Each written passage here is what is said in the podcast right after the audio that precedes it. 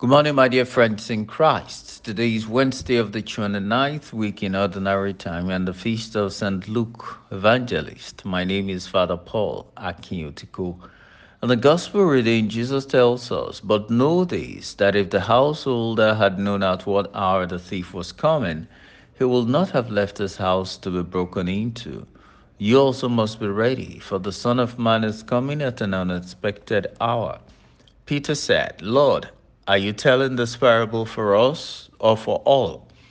And the Lord said, Who then is the faithful and wise steward, whom his master will set over his household to give them their portion of food at the proper time? Blessed is that servant whom his master, when he comes, will find so doing. Truly, I say to you, he will set him over all his possessions.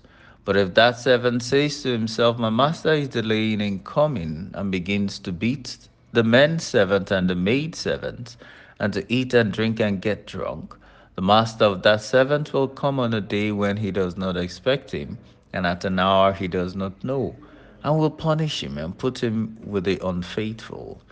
And that servant who knew his master's will, but did not make ready or act according to his will, shall receive a severe beating. But he who did not know and did what deserves a beating shall receive a light beating. Every one to whom much is given, of him will much be required, and of him to whom men commit much, they will demand the more.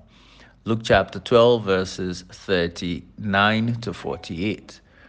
Dear friends, the beginning of the gospel draws our attention to different things.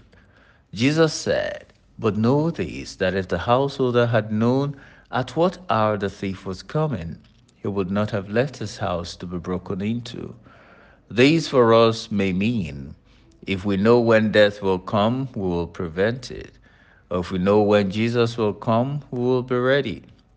Whichever one it means for us, it asks us to prepare. When we do not prepare, the element of surprise beats us to the game.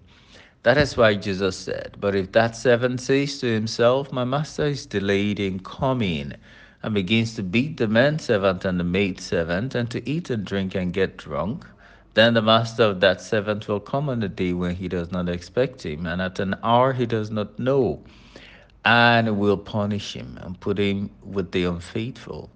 And that servant who knew his master's will but did not make ready or act according to his will shall receive a severe beating. The good thing about all of this is that we have the capacity to prepare. Getting ready is not a one time affair.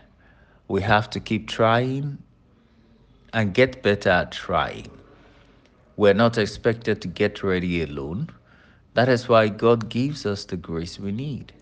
We must also never get discouraged at trying, no matter how often or how deep we have fallen. The Lord is there for us at those moments when we are at our lowest.